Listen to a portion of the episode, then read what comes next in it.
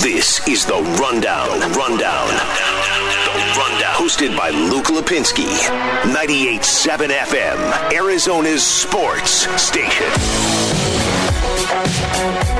Welcome into another edition of The Rundown, live from the Auction Community Studios. I am Jordan Byrd, filling in for Luke Lapinski on this Monday evening. A very busy Monday evening here locally and around the world of sports. Of course, with the NCAA tournament take uh, going on. You heard Sarah in the update mention we've got games with Florida State and Colorado, Michigan and LSU. Alabama and Maryland have uh, tipped off a few moments ago. So we're going to continue to keep you updated on everything that's going on with the NCAA tournament. And it being so odd that we're having Monday tournament games, that normally is not the case. The new Friday, Saturday, Sunday, Monday schedule, I think throwing all of us for a little bit of a loop. But we're going to start tonight with the news out of the Arizona Diamondbacks today, and that is Zac Gallen, the presumed ace. I mean, by all indications, he should be the opening day starter for the Arizona Diamondbacks when or if he's healthy. That is now in question because the Arizona Diamondbacks, Torey Lovullo, and Zac Gallen himself made it known today that he is having right lateral forearm soreness. And for Zac Gallen, that is a big red flag when you hear forearm soreness, forearm tightness. That typically means that Tommy John surgery is not that far around the corner. So it's still in the very preliminary stages of where we're at right now with Zac Gallen.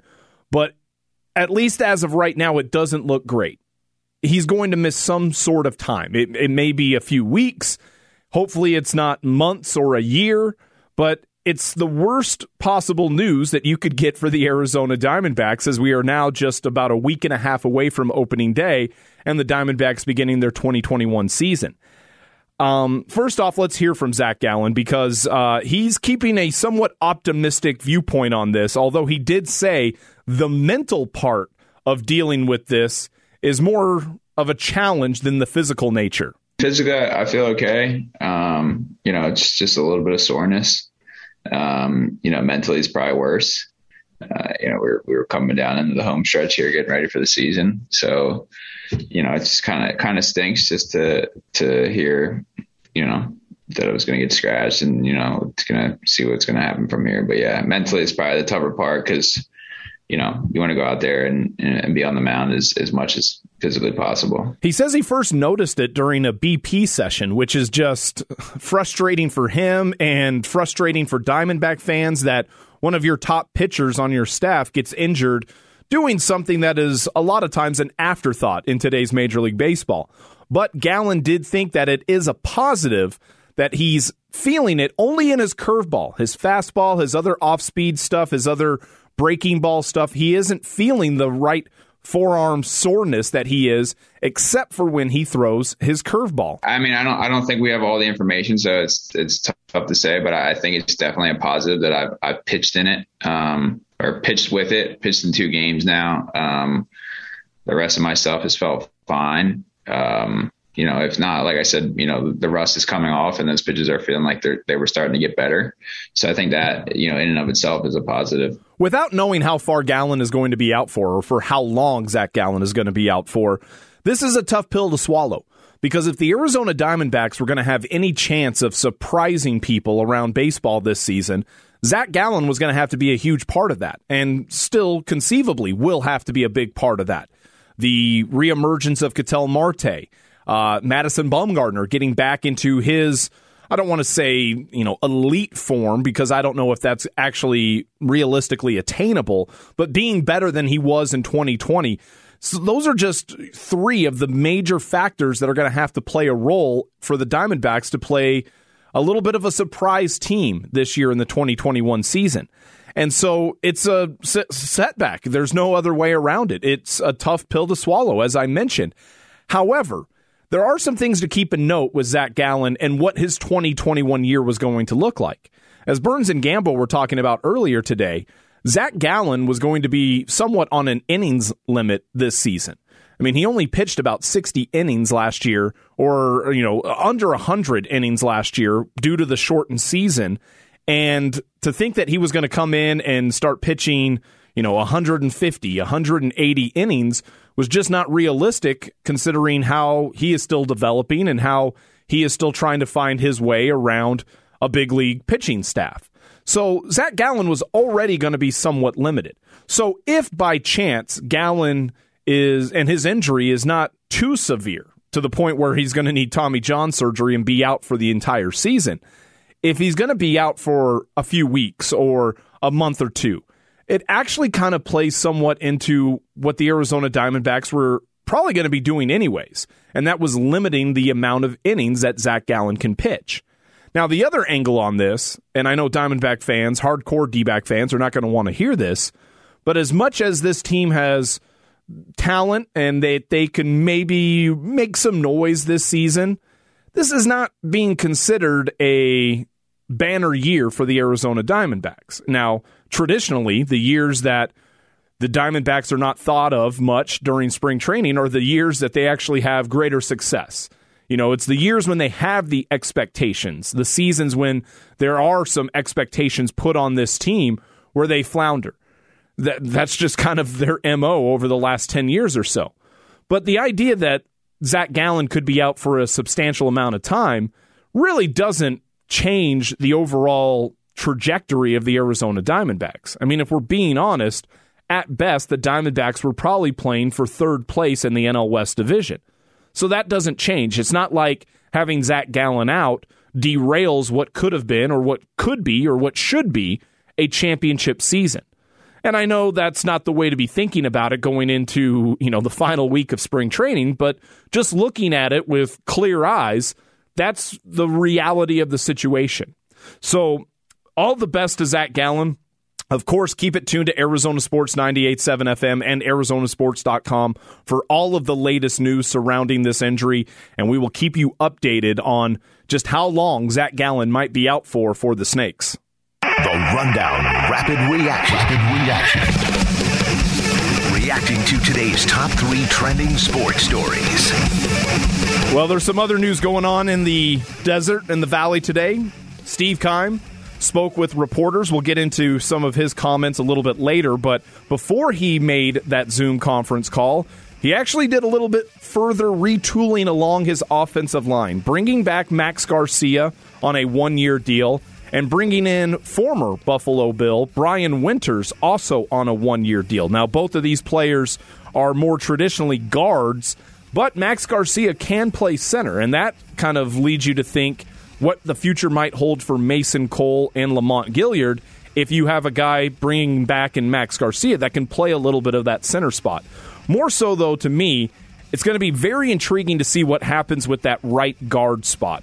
Now, during his presser today, Steve Keim said that Justin Pugh is their left guard. So, by all indications, there are four out of the five offensive line spots that are already locked up right now. Humphries at left tackle, Pugh at left guard, Rodney Hudson at center, and at right tackle, Kelvin Beachum. That leaves a lot of different candidates that could be in play to be the guard on that right side. Also included in that is their is their third round pick from last year, Josh J- Jacobs, who now all of a sudden could be a guy, or excuse me, Josh Jones, who could be a guy now that moves from the tackle spot to the guard spot. But it's going to be stiff competition, and that is a benefit for the Arizona Cardinals, having options and not just being hamstrung into decisions based out of necessity. Patrick Peterson made his debut as a Minnesota Viking today, at least in terms of his press conference on Zoom. And according to the Vikings general manager, Rick Spielman, it was Patrick Peterson and his agent that reached out to Minnesota about potentially landing with the Vikings. In fact, Spielman even said that he was a little surprised that you know they hadn't even thought about Patrick Peterson. They had discussed it, but it seemed like a long off possibility, a foregone conclusion that they wouldn't be able to afford him. But after Peterson contacted them, they started to look into their finances, try to move some things around, and lo and behold, Patrick Peterson is now a member of the Minnesota Vikings. And the NCAA tournament now underway. Uh, as I mentioned, it's the Monday edition. Very unusual for any longtime March Madness fans to be having these games played on a Monday. But it's a big year right now for the Pac 12, shaping up to be a very strong season. They've already got a handful of teams in with Oregon, Oregon State, You're going to have USC later on this evening. You have Colorado playing right now. And for the Pac 12, it feels like it was 20 years ago when you had the power conference of the Pac 12 conference being relevant in the NCAA tournament. However, though, for the local teams, it does feel like we're missing out on the party somewhat. U of A, of course, could not participate because of their one year postseason ban that they self imposed on themselves. And ASU, with just a disaster of a season, not even getting close to sniffing the NCAA tournament. It's great to see the Pac 12 doing well as a conference. I'm rooting for them. I want these teams to go as far as possible, but it does feel like ASU and U of A fans are left out in the cold a little bit, watching everyone party inside the warm house. Coming up next, here on the rundown with Jordan Byrd filling in for Luke Lapinski, it's now the biggest question outside of Larry Fitzgerald surrounding the Arizona Cardinals. How are they going to feel, fill these roles in the open cornerback position? That's coming up next on 98.7 FM, Arizona Sports Station. Jordan Byrd in for Luke Lapinski on this Monday edition of The Rundown. As I mentioned earlier, Steve Keim held a press conference. Uh, it wasn't necessarily in conjunction with the announcing of the Brian Winters and the Max Garcia contracts, but it kind of just was a recap of what has happened so far in free agency, a little bit of a preview towards the upcoming NFL draft, which is now just a little over a month away. And one of the questions that uh, were big when it comes to Steve Keim being asked by local reporters was what's going to happen with that cornerback position? Patrick Peterson has now moved on. He's a Minnesota Viking. And now you have basically Robert Alford, who hasn't been healthy in the last two seasons, and a bunch of leftovers. And I think that's putting it almost uh, kindly with what the Arizona Cardinals have on their roster. No real significant cornerback play beyond Robert Alford, and that certainly hasn't happened with the Arizona Cardinals. One guy, though, in particular, that I have always been talking about as a guy that should be looked at as one of those starting corners on the left or right side is Byron Murphy, a guy who was a second round pick not that long ago, was actually the first pick in the second round, so a quasi first rounder, and during the past few seasons has spent the vast majority of his time in the slot being the third nickel corner for the Arizona Cardinals. Here's what Steve Keim had to say about Byron Murphy and what his role potentially could be as the Cardinals are looking everywhere right now for a cornerback. Byron can play outside. He's done it before. Uh, I think, you know, to, to, find guys who can play inside is a little more difficult uh, than years in the past. It's a really tough position uh, with two way goes and the quickness that's required to play inside. And we think Murph's one of the better inside corners in the NFL. He can play outside as well.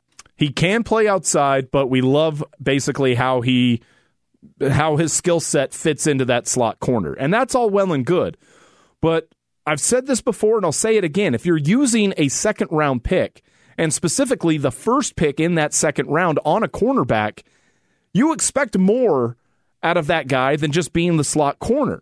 You expect him eventually at one point in time when the circumstances permit for him to be able to lock down one side or the other. And so I think it's it would be a failure in the respect of where Byron Murphy was selected in the draft. If for the foreseeable future he continues to be just a slot corner. And I know that there is a greater emphasis on having a slot corner. Uh, you know, basically nowadays in today's NFL, especially depending on the opponent that you're facing and the offense that they run, with as many wide receivers as we see now on the field and four receivers and five receiver sets, you need a very substantially good third corner. But right now for the Arizona Cardinals, what is more important? Having a slot corner and having him lock down that position or having a guy lock down the other primary wide receivers for the teams that they're facing, a number 1 or a number 2?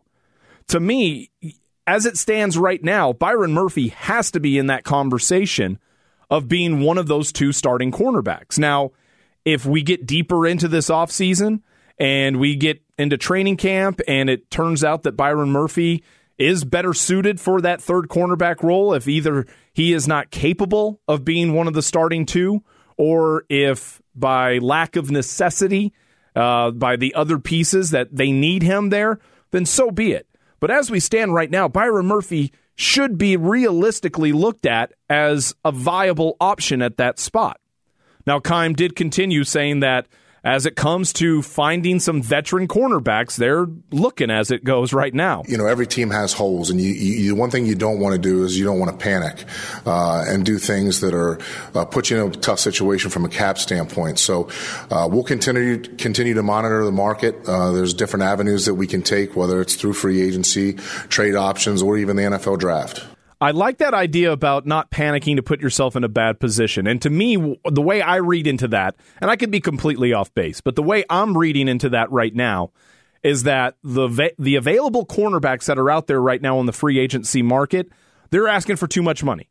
And if the Arizona Cardinals can wait them out, buy some time, and eventually these players themselves will start to go in a little bit of panic mode and realize, man, I need a contract. I need to get on a team and will start to reduce their asking price, then the Cardinals might be able to benefit from the way that this market has played out so far. But as of right now, there's no denying that it's a scary proposition to think that the Arizona Cardinals do not have much at that position.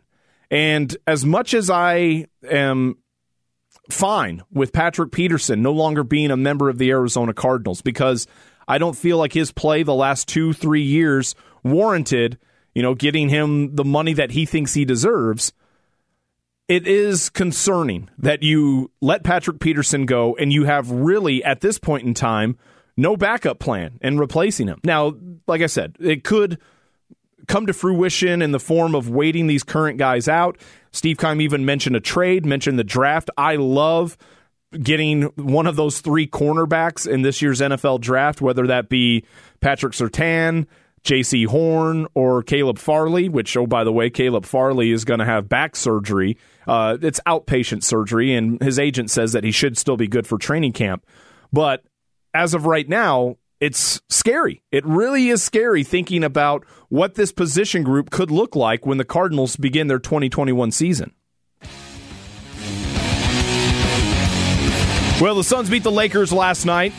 It was a good game for DeAndre Ayton as he led the Suns with 26 points. Also, Devin Booker had 26 points, but it felt like it was a real DeAndre Ayton type game. 26 points, 8 rebounds, very efficient. 10 of 13 from the field and 6 of 7 from the free throw line. And you think, great, you know, as as we all every single Suns fan out there is looking for these moments, looking for these glimmers of hope that DeAndre Ayton is starting to turn the corner, that he's starting to get it, and that we are heading in the right direction and we'll no longer see the the backstepping, you know, the, the going back in terms of his development. As great of it is to see DeAndre Ayton get to the free throw line, which those seven free throw attempts are only the third time this season that DeAndre Ayton has had seven or more free throw attempts. It's a positive sign, but it comes against watered down competition. For the Lakers, no Anthony Davis, no LeBron James, and of course, LeBron would not be on DA, but his main defenders in that game last night were Markieff Morris and Montrezl Harrell those are undersized big men. And th- using the term big men for those guys is not really accurate. It's almost unfair. And DeAndre Ayton should have feasted on that type of defensive counterpart that was on him last night. And so DeAndre Ayton is showing steps in the right direction, but he has to do it in more meaningful situations. Like, for example, coming up tomorrow. The Phoenix Suns are in Miami and will take on the Miami Heat. That is a five o'clock tip off. Who will he be up against in terms of with the Miami Heat? Bam Adebayo. And those are the type of games where we need to see this same type of production, where we see this same type of energy. That was the biggest thing to me last night with DeAndre Ayton. Is it? It seemed like he wanted to be a participant with what the Phoenix Suns were doing. A lot of times, it seems like he is I don't want to use the word lazy, but that he is picking and choosing his moments when to f- fully physically exert himself. Well, that's all well and good when you're doing it against lesser competition, when you're doing it against guys that you should be dominating. But can you have that same level of intensity? Can you have that same level of contribution for your team when you're facing the bigger and better centers of the NBA? Because come playoff time, that's when DeAndre Ayton is going to be needed. He's not going to be needed to beat up on these guys who are, you know, just placeholders at the moment during a regular season game. When it comes to the Nuggets, when it comes to a healthy Anthony Davis with the Lakers, when it comes to Rudy Gobert and the Utah Jazz. Will DeAndre Ayton be able to provide that same boost when it matters most against the league's best centers? That's what I'm going to be looking for tomorrow night when the Suns, as I mentioned, are in Miami to take on the Heat. Coming up next, here on the rundown with Jordan Byrd filling in for Luke Lapinski. We've been waiting. We've been waiting. So, what is going on with Larry Fitzgerald, and what will his decision be about his status for the 2021 season. That's coming up next here on 98.7 FM, Arizona Sports Station.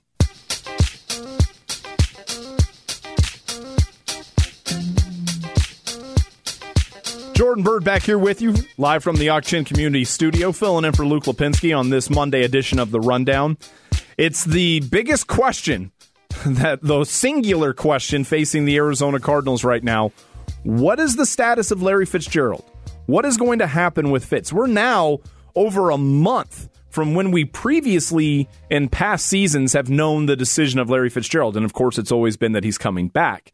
And it's leading to more and more speculation here locally and around the rest of the NFL about, well, the fact that we haven't heard that he's going to retire or that he's going to return to the Arizona Cardinals is making some people think, myself included, is there a chance that he goes elsewhere? that he ends his career with the Tampa Bay Buccaneers or the Minnesota Vikings. Steve Keim, during his press conference with reporters earlier today, was asked about Larry Fitzgerald. Is there anything at all you you you've heard from Larry? Uh, where where where are we with the whole situation? Well, we've texted a few times, but but nothing to uh, the extent of his intentions.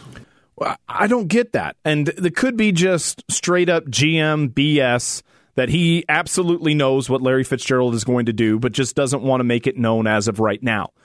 But if that is the case, and this is speculation on top of speculation, so th- this is not anything that is grounded in concrete knowledge as we stand right now.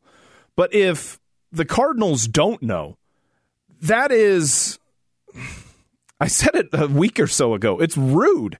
Like how how could Larry Fitzgerald not tell them, "Hey, these are this is my plan." I mean, we're into free agency now. We're a month or so away from the NFL draft. The Cardinals do need some kind of answer. And I understand with all of the great work that Larry Fitzgerald has done over the last years, the last two decades, that he is allowed to have the time to make his decision. But at a certain point, there has to be a deadline on that. You can't just continue to drag this out and leave the Cardinals in limbo. So that's one speculative hypothesis or uh, hypothetical. The other is that the Cardinals do know, and that car that Larry Fitzgerald's going to retire, and they're just trying to find the perfect time to announce it. To me, that also too is a little bit irresponsible in terms of, well, why not announce it. What what are you waiting for? What does the real perfect scenario look like to announce a Larry Fitzgerald retirement? Drew Brees already announced his retirement with the New Orleans Saints. And I would imagine that if you asked a Saints fan living in southern Louisiana, that Drew Brees meant just as much to the Saints organization as we hold up and as Larry Fitzgerald has meant to the Arizona Cardinals organization. So if other players are announcing their retirements, other future Hall of Famers, there's it's not like the the sports world has to go completely dark before Larry Fitzgerald can make that decision.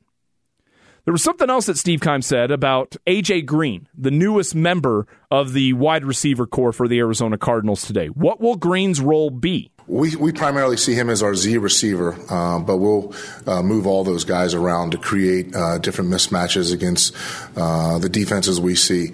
Um, as far as Larry, it doesn't have any effect on, on where he would line up. Um, and again, the more, the more, talent you can have at any position, the more depth, the more playmakers we can acquire, um, certainly excites us. It's true that A.J. Green's presence now doesn't affect where Larry Fitzgerald would line up, but how much playing time would he actually get? Because if DeAndre Hopkins and AJ Green now are your two wide receivers on the outside, then is Larry Fitzgerald getting the majority of the snaps in the slot over Christian Kirk? Because the way that we stand right now, where both of those players are at in their careers, I think I would rather have Christian Kirk getting the majority of the snaps in the slot. I think that's what he is best suited for. Uh, we have found out through the since he's been drafted that Christian Kirk is not a number two wide receiver. He is best suited for that third spot role. So are you going to play Larry Fitzgerald above Christian Kirk at the expense of keeping Kirk off the field? And it's not like Larry Fitzgerald is, you know, a, a, some trash that he wouldn't be able to be productive. I still think that he would be able to make a contribution. But I think Christian Kirk would be able to help this team more, would be able to help this offense more if he was the one in the slot for the majority of the time than Larry Fitzgerald. So the way that this is all continuing to shape up, I really truly believe that Larry Fitzgerald is going to retire. I do. I mean, I just think that it's a little bit of lip service that we're getting from the Arizona Cardinals. I think that they know. I think that they want to roll out some red carpet, if you will, for the announcement. And rightfully so. Larry Fitzgerald has deserved that. He earns that. And I think Cardinal fans will stand up and applaud when that decision comes. Not the actual decision for him to hang it up. There's going to be a lot of Cardinal fans that are going to be upset about that. But just celebrating the career and what he has accomplished here with the Arizona Cardinals, I think that is going to be. I'm stating the obvious here, but that is going to be worthy of celebrating. And so all I'm saying is let's hurry up with it because the longer this continues to get dragged out, the more of a distraction this continues to be. Maybe not so much for the Cardinals, but for the fan base, for the rest of the NFL. We need some type of closure on this, and we need it fairly soon. NCAA action. We've got a couple of games in action right now with just under six minutes to go in the second half. It's looking like the first Pac 12 team might be eliminated from this tournament as Florida State has a 55 to 41 lead over the Colorado Buffs. Uh, up until this point, all five of the Pac 12 teams have shown up pretty well for themselves, including UCLA, which had to play in that play in game. Uh, the other game in action right now, 10th seeded Maryland is trailing Alabama by eight at the half. That is a 2 10 matchup. Uh, and then that, uh, and then we have one more game tonight that's going to be tipping off here in about seven minutes, and that's featuring another Pac 12 team, the USC Trojans. And to me, that's been one of the biggest storylines of this NCAA tournament. Yeah, you have Oral Roberts advancing to the Sweet 16. You love the Cinderellas. Everyone's bracket is shot right now. So you want to root for chaos. You want to root for anarchy and just have these young teams, these uh, low seeded uh, underdogs, Cinderellas, whatever descriptive word you want to put on them. Yeah, you want to continue to see them make a run.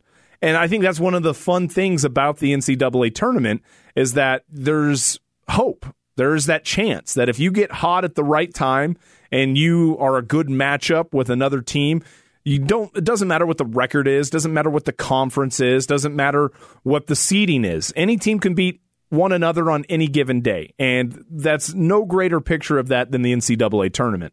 So it's great to see the underdogs. But the Pac 12 is having a revival right now in terms of their standing, their place in the NCAA tournament, in NCAA basketball. I mean, if this Colorado score maintains and if USC can beat Kansas, that's a big if. I mean, it's I'm actually shocked. I'm looking at the line right now. USC is actually the favorite, a one and a half point favorite for the Trojans in that game. So they have a fighting chance. There's no doubt about that. But even if USC gets in or not, you're looking at three, maybe four Pac 12 teams in the Sweet 16, which uh, just seems so far fetched with what we've seen in years past. And especially when you tack on what the Pac 12 conference has done on the national stage in football, yeah, the Pac 12 is one of the Power Five conferences, but it feels like it's more Power Four and a half. And then you have the Pac 12 carrying on that other half, half of percentage, half of a, you know, half of a real conference. They just don't seem like they're real viable contenders in anything. And maybe that's what can change the momentum here. And of course, it's not hand in hand that if basketball starts to do well, then football will. But it will just be good for the stake for the sake of the conference, for their the brand of the conference. I mean, the brand has been diminished to the point where it's an afterthought in a lot of these major college um, tournaments and the NFL or the college football playoff the the Pac-12 is just considered to be a team out there that's just there. They're not real challengers for titles. And so maybe that can change. It does sting a little bit that ASU or U of A is not a part of this. And if you would have told me at the beginning part of the college basketball season that there would be three, possibly four Pac 12 teams that were playing in the Sweet 16, I would have said wholeheartedly that ASU was going to be one of those teams.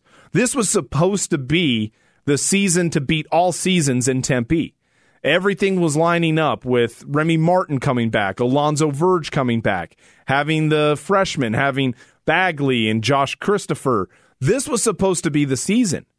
And so it feels like there's a party going on, and we're just ASU and U of A fans are just outside the house looking through the window with our noses pressed up against the glass wanting to be a part of it, but knowing, at least in the moment, that we're not going to be allowed in. And so, as happy as I am to see the Pac 12 as a conference performing well, it does kind of sting that none of that neither of the ASU or, or U of A, neither of the in-state institutions are a part of what looks like to be a very special season for the conference. Coming up next, we're going to turn our attention back to the Phoenix Suns. The Suns are in a somewhat unusual place. They're one of the better teams in the NBA record wise, yet they don't have a whole lot of veteran experience. So, how could that translate once the playoffs roll around? We'll figure that out next here on 98.7 FM, Arizona Sports Station. Jordan Byrd in for Luke Lapinski on this edition of The Rundown. Joining us right now on the Coulter Automotive Group Sports Line, he is from ArizonaSports.com and Empire of the Suns blog and podcast. He is Kellen Olson joining us on this Monday edition of The Rundown. Kellen, how are you doing today? What's up, man? Doing well. How about you? I'm doing really good. I wanted to bring you on because you wrote a piece earlier this morning that's on Arizonasports.com that I thought kind of answered some questions that a lot of Suns fans may have right now. And the overall genesis of this whole uh, conversation and this whole piece is, and in fact, I'm reading the headline right here Is there precedent for the major playoff success or for major playoff success with the Suns and experience? And I think that's a very intriguing question because right now the Suns are surprising the NBA world by how well they've played so far and where they currently sit in the Western Conference standings. But once the playoffs roll around, this is a team besides Chris Paul and Jae Crowder that has been thoroughly untested in the rigors of NBA playoff basketball. So, just kind of a jumping off point, what did your research indicate to you about is there any sort of precedent for the type of team that the Phoenix Suns are when it comes to the playoffs? Yeah, it's it's interesting, Jordan, because it's one of those things you bring up and just assume it's going to be a weakness for this team, but sometimes it can surprise you when you look up and see, oh well, actually there have been like five teams in the last ten years that have made the NBA player have made like the conference finals or the finals with this young of like a supporting cast or whatever you want to call them. They're definitely not the supporting cast. It's three of the four most important players on the team that have never been in the postseason before. But unfortunately, uh, for Suns fans at least, that this was not the case. Um, it was pretty run of the mill in terms of seeing the amount of experience that teams had when they got there. It was it was really challenging, in fact, to find teams that had one starter at all that didn't have any playoff experience that was 25 years old or younger. Uh, Book is 24. Uh, so is Mikal Bridges, and then DeAndre Ayton is 22. Now, the the thing that they have going for them, of course, is that Book is in his sixth season, Mikal's in his third, and just plays in a way that should translate perfectly to playoff basketball. DeAndre, of course, is, is a question mark there. But even with that in mind, we see really great, not even promising, but just star young players get in their first postseason and kind of um, earn it, right? Like they kind of just get used to it. And the example I used in the piece is people will remember Stephen Curry's first playoff experience where they beat the Nuggets and then he went against the Spurs in the second round and he scored 44 points against them in a memorable game one that went to double overtime and they lost. But in the other five games, he averaged under 20 points a game and scored 91 points total on 91 shots. So, and they lost in six games. So, even for players who are outstanding, it really takes like someone who is like an all-time great, and even those players in their first postseason, it, ta- it takes a while for them to get acclimated. Having Paul is big, but it, that was basically the question I wanted to answer, and it's unfortunately not a good sign for the Suns, especially with the playoff experience in their conference on opposing teams. So, for you personally, did this research change your hope for how deep of a playoff run the Phoenix Suns can have this season?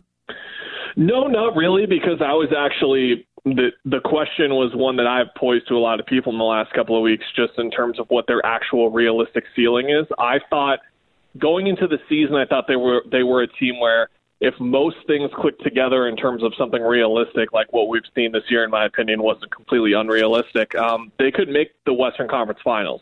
But could they actually legitimately test the team they meet in the Western Conference Finals, or even make the finals and then even win the finals? I think that's like the contender status we're talking about, and I just ultimately didn't think so because of the playoff inexperience they've got on their team, and and that's where I arrived with this piece um, as well. And and it's nothing to harp on um, in terms of just like uh, diminish what they've done this season, of course, but it's just one of those discussions we're going to start to have here in the next six to eight weeks as we get closer to playoff basketball, looking at the X factors for this team, and the lack of playoff experience is the big one for sure.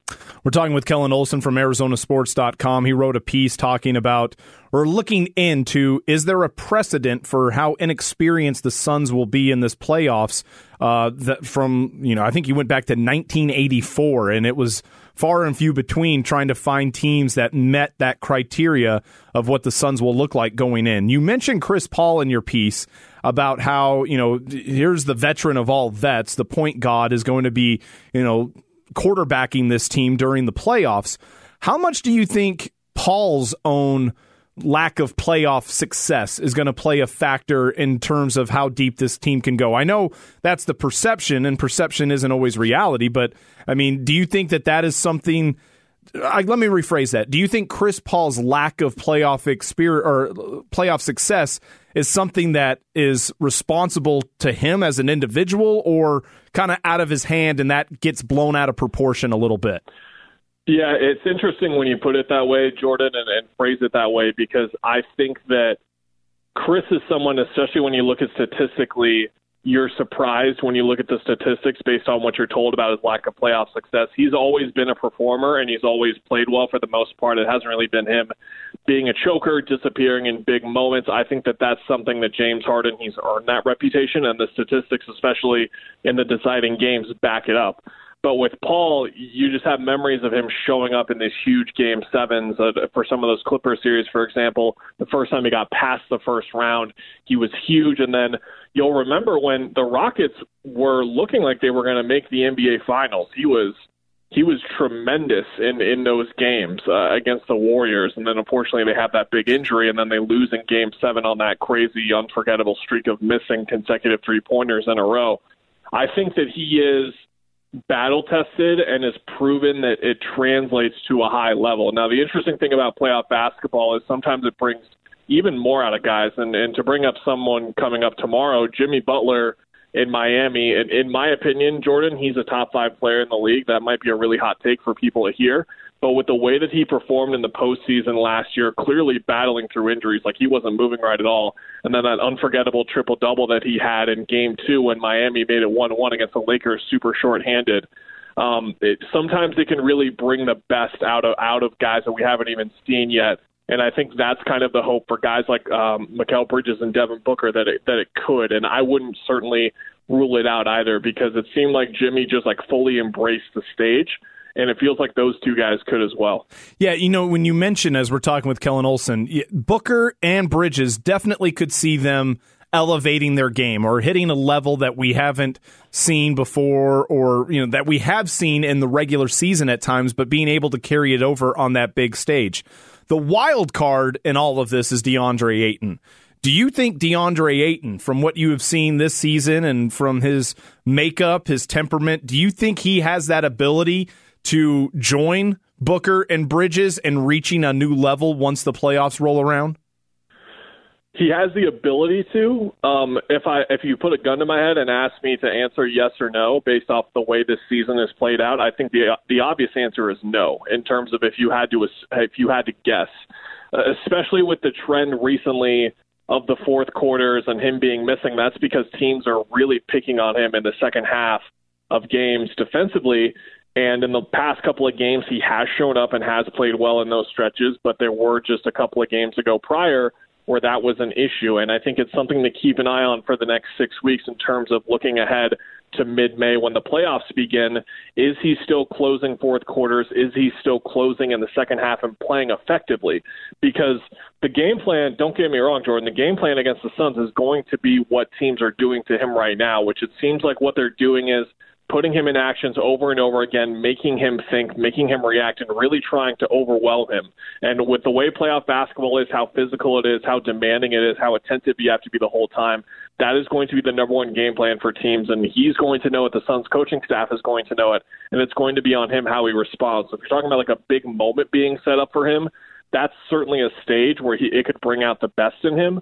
But with that being said, it's the way that it's trended so far has been unfortunate, and then at the same time, it kind of does in a way set up this narrative where he could really like this could be the breaking out point for him because everything will be working against him.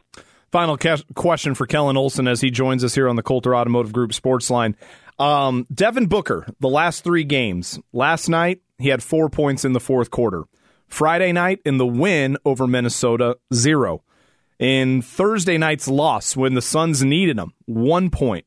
Is there anything to this current stretch of Devin Booker and his offense going MIA in the fourth quarter? It's it's the balancing act that they have to figure out before the playoffs start. If we want to talk about DeAndre in the next six weeks, we can talk about Devin too because they are the most effective in closing games when he is at least contributing to the offense, if not commanding it. I think that you still want Chris Paul to ultimately be the guy making the decisions and making the shots late, just because of the um, the track record that he has in those situations. But Book's right there and proved it in the bubble and, and has proved it throughout his career when he's been a, uh, presented winning moments. He's been able to pull through. And, and what's going to be interesting is that balancing act of okay, like we want to get DeAndre the ball a couple of times here so he remains engaged and get him going, but Chris is also running the show. And where Devin can find himself in the game, it becomes one of those things now where it's at least a, a thing, I guess, Jordan, for lack of better phrasing, because now if any of these games on this four game road trip start to get close in the fourth, I think the number one person we're going to be watching outside of DeAndre is going to be Devin and just how he is finding himself in those spaces and if this actually becomes a trend. It's a thing right now, but if it's a trend in a couple more weeks, that's where you start to become concerned. I'm not concerned about it. I think he's going to work himself out of it. And it's just a little thing they're dealing with right now is they're not really playing their best basketball, but I think it's going to snap into, into place and they'll be fine. Kellen, great stuff as always. Really enjoyed your piece today talking about is there a precedent for the Phoenix Suns and their inexperience in the playoffs? If you haven't read it, go to arizonasports.com and check it out. Always appreciate your time and your insight and uh, appreciate you joining us here on the rundown. Really appreciate it, Byrd. Thanks, man. All right. That's Kellen Olson joining us on the Coulter Automotive Group Sports Line. He is of Arizonasports.com. Himself and Kevin Zimmerman do a great job with the Empire of the Suns podcast and blog. And I mean, it's just so refreshing to be talking playoff basketball in the context of the Phoenix Suns. Coming up next, hour number two of the rundown. We'll get you the rundown reload, the top stories of the day that you need to know, including potentially a big blow to the Arizona Diamondbacks before their season even begins. That's coming up next here on 98.7 FM, Arizona Sports Station. 98.7 FM. Arizona's sports station. The Rundown Reload. Rundown Reload. Jordan Byrd in for Luke Lapinski tonight, and it's time for the Rundown Reload, getting you squared up on all of the top stories of the day, locally and nationally. First up, we start with the Arizona Diamondbacks. As Torey Lovullo and Zac Gallen mentioned to reporters today, Zac Gallen has been experiencing right lateral forearm soreness. Typically, when you hear anything about the forearm with a pitcher, this is an indication that potentially Tommy John surgery is going to be needed. It's not yet to that point. Zac Gallen told reporters that he's gotten x rays, gotten CD, CT scans, MRIs. They're waiting on second and possibly even third and fourth opinions. But as of right now, it doesn't look good for Zac Gallen in terms of at least missing some time. Now, hopefully, the Arizona Diamondbacks will be with Zac Gallen this season. If they're going to make any sort of noise this year, they're going to need that young right arm and all of the capabilities that he can bring to this Diamondback team. So it's going to be something to continue to monitor with the status of Zac Gallen. And it just kind of feels like the Diamondbacks always get a little snake bitten, no pun intended, when it comes to the end of spring training with injuries. And here's potentially another one, as Zac Gallen, many believe, myself included, should be the opening day starter if he was healthy. Now, that obviously is thrown into question, but Zac Gallen is going to get the, some further opinions on that. And the most frustrating aspect of the whole thing is that the injury initially occurred during batting practice for Zac Gallen. He told reporters that he's been a big proponent of the designated hitter, and this is just another reason why. But it would be brutal, a gut punch, to not only lose one of your top players, one of your top pitchers, but to do it with a non pitching related activity.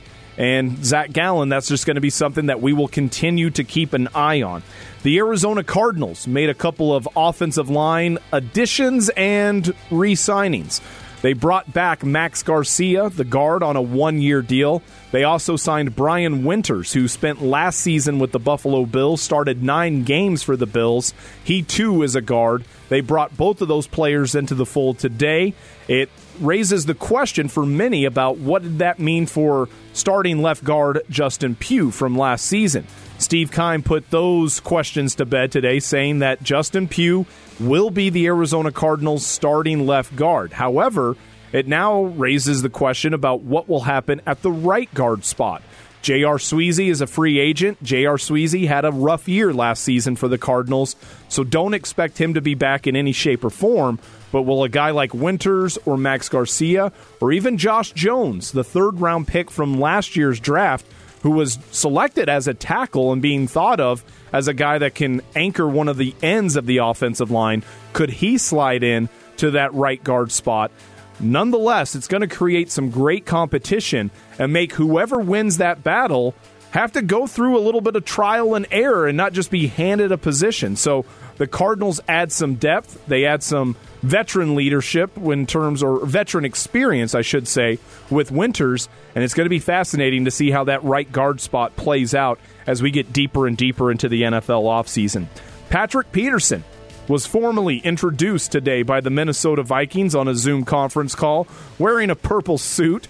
Patrick has always been known for his showmanship, but it was the general manager of the Minnesota Vikings, Rick Spielman, who let it be known that it was Patrick Peterson and his agent that called Minnesota and floated the idea of Peterson joining the Vikings. Spielman said that they were a little surprised at the idea of Patrick Peterson wanting to join them because they thought he was not going to be in their price range. But they were able to do some finagling with their finances and find the space, find the cap room to add Patrick Peterson. Now, Peterson said that one of the reasons why he highlighted the Minnesota Vikings in terms of being a team that he wants to join was because of Mike Zimmer, the head coach, and how he has prolonged and how he has aided veteran cornerbacks in trying to f- stretch their careers out to as much as they possibly can get.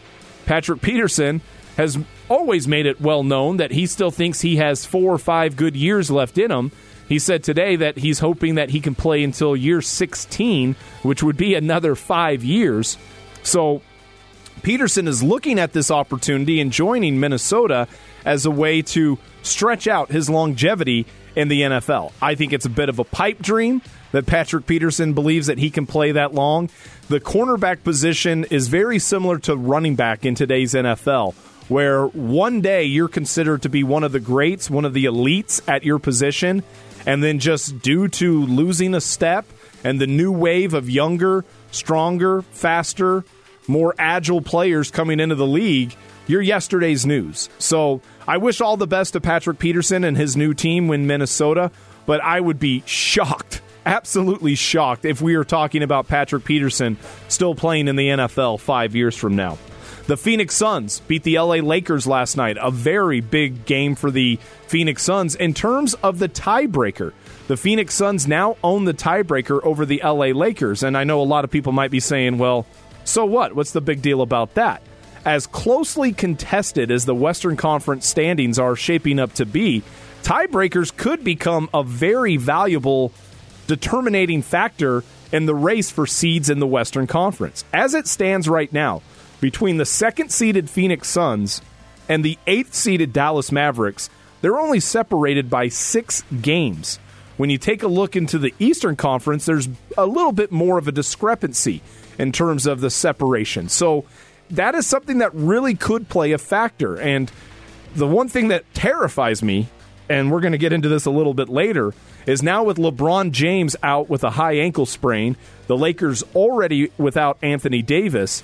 Could we see a slide by the LA Lakers when it comes to the Western Conference standings? And as opposed to playing a team like the San Antonio Spurs or even the Portland Trailblazers or the Dallas Mavericks, the Phoenix Suns will have to match up with an LA Laker team in the first round of the NBA playoffs. That is something that has me very nervous and something to keep an eye on as we get deeper and deeper down the stretch.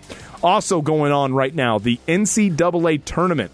The first Pac 12 team of the tournament just lost. That was the Colorado Buffaloes. They fell to Florida State 71 to 53. It was a real rout of a final score. However, Colorado had their moments in this game and was sticking around until about the midway point of the second half. So the first Pac 12 team is out. Up until this point, all five of the conference teams have been surviving and advancing. That includes our game in action right now, 1050 remaining in the first half. The six seeded USC Trojans are leading the three seeded Kansas Jayhawks 13 to 7.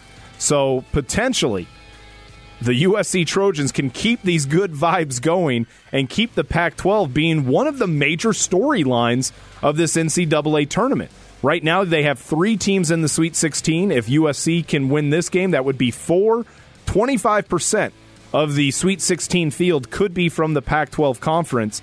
And considering where this conference as a whole has been over the last decade plus, it would be a real feather in the cap for this conference to have that type of success. Now, on the flip side of things, the Big Ten has really, really had some issues.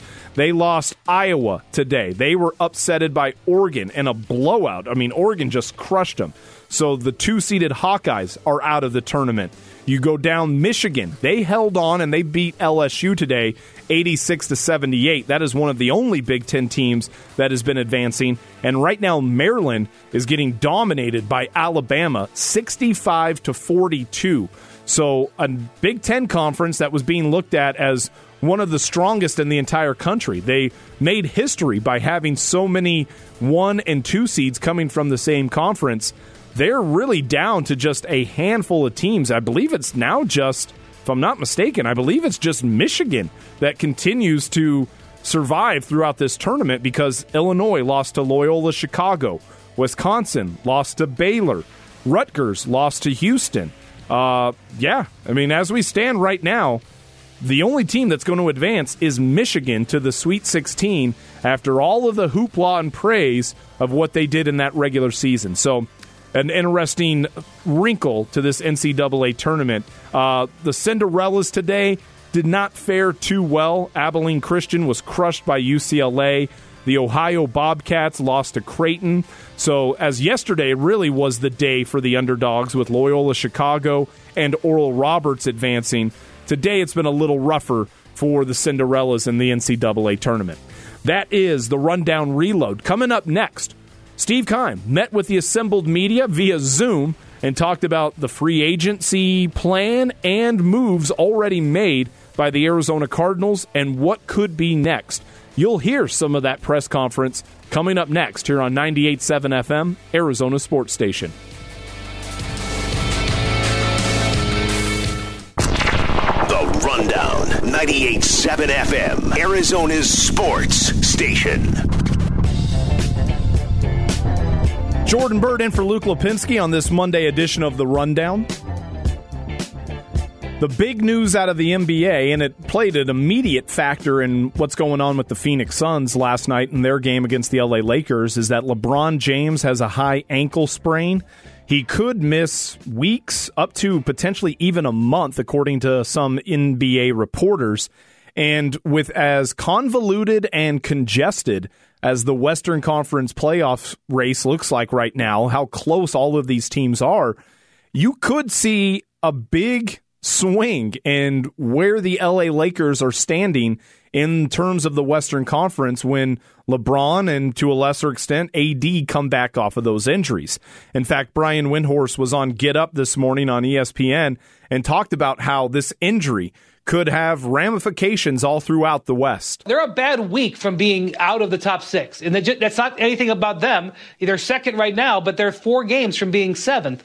And if they fall that far back, they would have to be in the play in tournament, which means they would not possibly play the number one or number two seed in the first round. Not to mention those teams in the in the play-in zone face maybe the Lakers backing up to them with LeBron James and Anthony Davis roaring through there. So all of a sudden you've got teams in the top hoping that the Lakers avoid the play-in tournament. You've got teams in the middle saying, "Can we pass the Lakers to get in?" And now the 6th seed potentially you avoid the Lakers and potentially avoid the top seeds in the in the West. So the 6th seed becomes the most important thing. The six seed is important because, as Windhorst just illustrated, seven and eight, you got to play in that play in game. But look at how close everything is. The Suns right now are two games back of the Jazz for the top spot in the West. The Clippers are two games back of the Suns at number four. The San Antonio Spurs are three games back of the Clippers at number seven. I mean, there's a five game difference. That's it between second and seventh place right now in the NBA Western Conference standings. And so if the Lakers are, like Windhorst said, if they're one week away from playing themselves into that six or seven or eight seed, that's going to be a big shakeup in the Western Conference. And for the Lakers, I don't think it really matters. I mean, as long as Anthony Davis is healthy, as long as LeBron James is healthy, it doesn't matter where they're at. If they have to go through the play in game route, then I think they have all of the ability to actually do that. It's more mileage, it's more wear and tear on LeBron and AD and the rest of that Lakers roster. But this is a team, and these are players, specifically LeBron, that know when, when and how to turn it on at the right time. What scares me, though, about this scenario of the Lakers slipping in the standings is that the Suns potentially could be looking at them as a first round opponent. I mean, the Suns right now are in the second seed, right? And the Lakers are only four games back of the seven play the seven seed, which would be a play-in game. So they would have some work to do. But isn't that just the Phoenix Suns' luck in a sense that after all of these years, after a decade of missing out on the NBA playoffs, and getting the number two seed, you would think, okay, that's a very advantageous matchup for you in the first round. That's the whole purpose of the seeding in the playoffs is that you're facing a team that is not necessarily your equal. But for the Suns, they would have to get the LA Lakers with a healthy LeBron, with a healthy AD.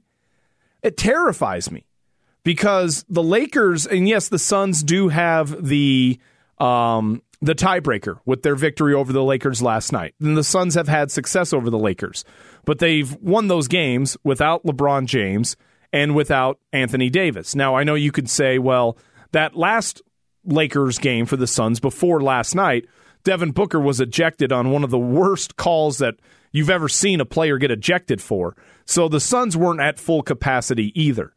But I have real concerns about a seven game series where DeAndre Ayton is having to bang down in the paint with Anthony Davis. Terrifies me. And let's be 100% honest with one another. The Suns would not be any sort of benefactor from the officiating in that. I mean, LeBron and the Lakers would get call after call that the Suns would not get. The Suns, even though they would be the two seed, or the three seed, even for that matter, if the Lakers go to six, the Suns are not going to have that advantage. Even though their record may indicate that they're one of the better teams in the West, they still have a lack of respect when it comes to officiating and just the the overall perception of this Phoenix Suns team. We like to think that they've turned a huge corner, and they have. But the playoffs are a different beast. The playoffs are a different dynamic. And I, am not going to hate if the Suns get into the playoffs and have to beat, have to play the Lakers and they end up losing in the first round.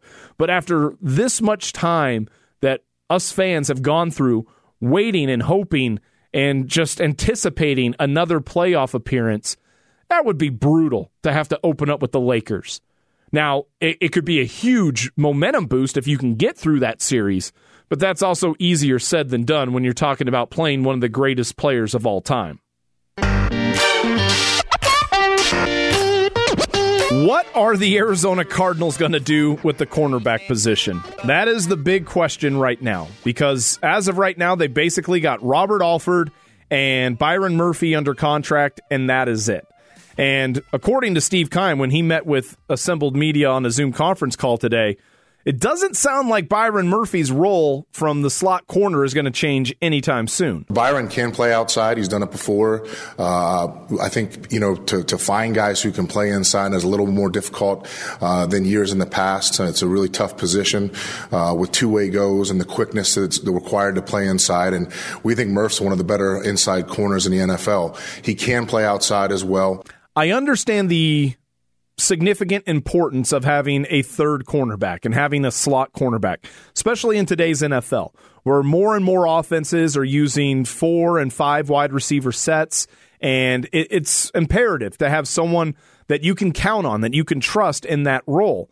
But if Byron Murphy is capable of being one of the two starting corners on either the left or right side, then he needs to be given that opportunity because using a second round pick, what you selected Byron Murphy with, which was actually the first pick of the second round. So we're talking about the 33rd overall selection. When that selection, when that pick was made and they selected a cornerback, you're not thinking, oh, great, there you go. The Cardinals have their slot corner. No, you're thinking at one point in time, this guy is going to be a starting cornerback, one of our two starting cornerbacks on a consistent basis. And I think that's where we have to be thinking in terms of this. Um, I don't know if that was a nice way of Steve Keim saying that he doesn't think Byron Murphy is ready for that. And that's just pure speculation on my behalf. I'm not saying that that is the case. But if you use a second round pick, if you use the 33rd overall selection on a cornerback, then th- two, three years into that player's career, they better be ready to take on a role of greater importance than just being the slot corner. So I would love to see Byron Murphy get that opportunity. I would love for him to see to get that chance. Now the Cardinals still do need to bring in some veteran players and here's what Steve Keim had to say about that today. You know, every team has holes, and you, you one thing you don't want to do is you don't want to panic uh, and do things that are uh, put you in a tough situation from a cap standpoint. So uh, we'll continue continue to monitor the market. Uh, there's different avenues that we can take, whether it's through free agency, trade options, or even the NFL draft. Now, the draft is where I would love for the Cardinals to take a corner with that 16th overall pick. With one of those three corners that are coming out, Caleb uh, Farley, Patrick Surtain, and also Jaycee Horn. That was the third one I was trying to think of. If one of those guys is still available at 16, I'm running to the podium and selecting them. And I know it's not a perfect scenario and not something that you can really rely upon or count on to have a rookie handle such an important starting position. But once again, you're using a top pick on a player that hopefully can contribute right away. I know that that seems like a radical concept and a radical idea when you look at the Cardinals' draft history, especially in the first round. I mean, Haason Reddick was a project in the to the letter of the definition. Uh, Isaiah Simmons was selected eighth overall. Many people were thinking he should be defensive rookie of the year, and it took him almost the full season to finally start to find some rhythm in what he's trying to do. That's not normally how it's supposed to go. You're supposed to be able to select a player, and especially in the first round, in the upper half of the first round, and have that player be someone that you can count on, or at least shows the ability and the makings of turning what their skill set is currently into something that can be long term sustainable. So if the Cardinals take a cornerback at 16, I know it's not the perfect scenario, but that guy should be able to help, should be able to contribute right away. Maybe you can move Byron Murphy to one of those outside corner spots, and your new young corner, while they're trying to learn the ropes of the NFL, can play in that slot. Now, I know that that's you, you can't just broad stroke that and say, well, you know, if he's not good enough for one or two, then you can move him into three. It takes a special skill set to be able to play in the slot, as Steve Keim was illustrating. But I think that if the Cardinals can get one of those guys in the draft, that is my ideal situation right now. And then also in terms of the veteran cornerbacks, I think you're kind of hearing from Steve Keim, if I'm reading between the lines of that last soundbite, that the cornerbacks that are still available out there want money that the Phoenix or that the Arizona Cardinals are not willing to pay at the moment.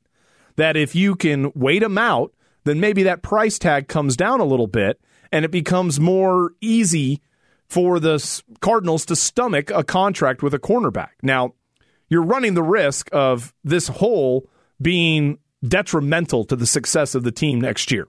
If the Cardinals cannot stop anyone through their passing attack and their cornerbacks are getting beat routinely, we're all going to rue the day that Patrick Peterson left Arizona and wonder why Steve Keim didn't pay Patrick Peterson.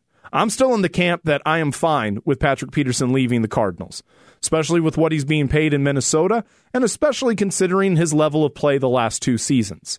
So for me, I, I might be eating my words, you know, nine months from now, but I'm fine with the Cardinals not bringing back Patrick Peterson. But they have to find some realistic, viable options to help cover that. Now, the other caveat in this whole thing is with the addition of J.J. Watt and bringing back Marcus Golden, having a healthy Chandler Jones, that Cardinals pass rush, if they can stay healthy, should be daunting. And that will help maybe a less talented secondary, putting pressure on the quarterback, making them make quick decisions, not allowing them to just sit back there in the pocket and pick your defensive secondary apart it all works in tandem with one another. But as of right now, the Cardinals are really seeming to kind of chance it here by not having a whole lot in the arsenal when it comes to that cornerback position. Coming up next, we'll turn our attention back to the Arizona Diamondbacks. Some potentially, potentially bad news when it comes to what many perceive to be the ace of the Diamondbacks pitching staff. What's going on with Zac Gallen? and how can the Diamondbacks overcome it? That's coming up next on 98.7 FM, Arizona Sports Station. The Rundown with Luke Lapinski, 98.7 FM, Arizona's sports station. Jordan Byrd in for Luke Lapinski on this edition of The Rundown. The Arizona Diamondbacks got a bit of a scare today, and that scare may actually turn into a nightmare depending on how this actually plays out. But it was Zac Gallen and Torey Lovullo meeting with reporters today and informing everyone that Zac Gallen has a right lateral forearm soreness, and that should be sending off sirens all around the baseball world. When you start talking about a pitcher with forearm soreness, usually, more often than not, that could lead to Tommy John surgery, which is just devastating for the amount of time that a player is out for a procedure like that. Zac Gallen, as I mentioned, met with play, uh, met with reporters today and talked about when he first noticed this injury, the soreness in his right forearm. It happened um, BP, just you know, hitting on the machine, just a couple missed barrels. Um, I think the one that did me, I, I, just got jammed and you know, just didn't feel great. Um, But you know, in terms of pitching, playing catch, throwing in the games, I only feel it on my curveball, which is like the weirdest thing. Fastball, changeup, cutter, slider, literally all feel normal. Velo was up and surprise, so you know everything points you know in, in a positive direction. Um, but yeah, the curveball was just kind of kind of annoying more than anything. So figured, you know, it's just kind of lingering around. Let's let's get it looked at and see what the deal is. That's actually a great sign that he's only feeling the soreness in terms of his curveball. Everything else is looking good in terms of his pitching and even being, uh, you know, even being at the plate or using the the bat in batting practice. That's when it also creeps up.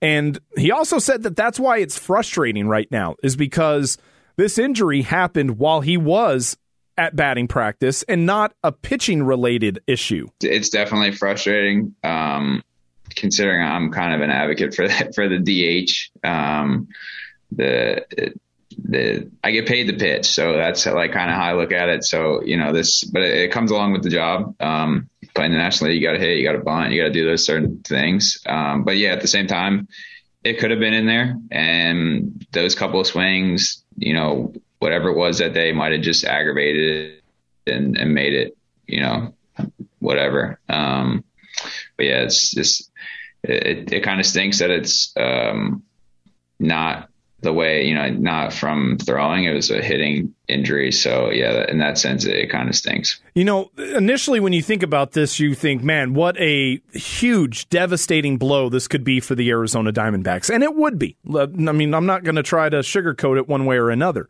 But if it's not full Tommy John repair, if it's not full Tommy John surgery that needs to be done, then we're talking weeks, maybe months that Zac Gallen could be out.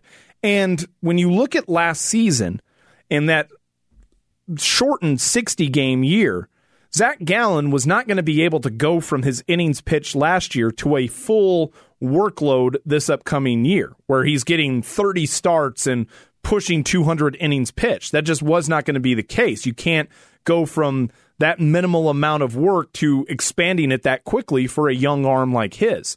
So there was going to have to be some maneuvering, some finagling, if you will, by Torey Lovullo and his staff in trying to find creative ways to not push Zac Gallen too hard this upcoming season.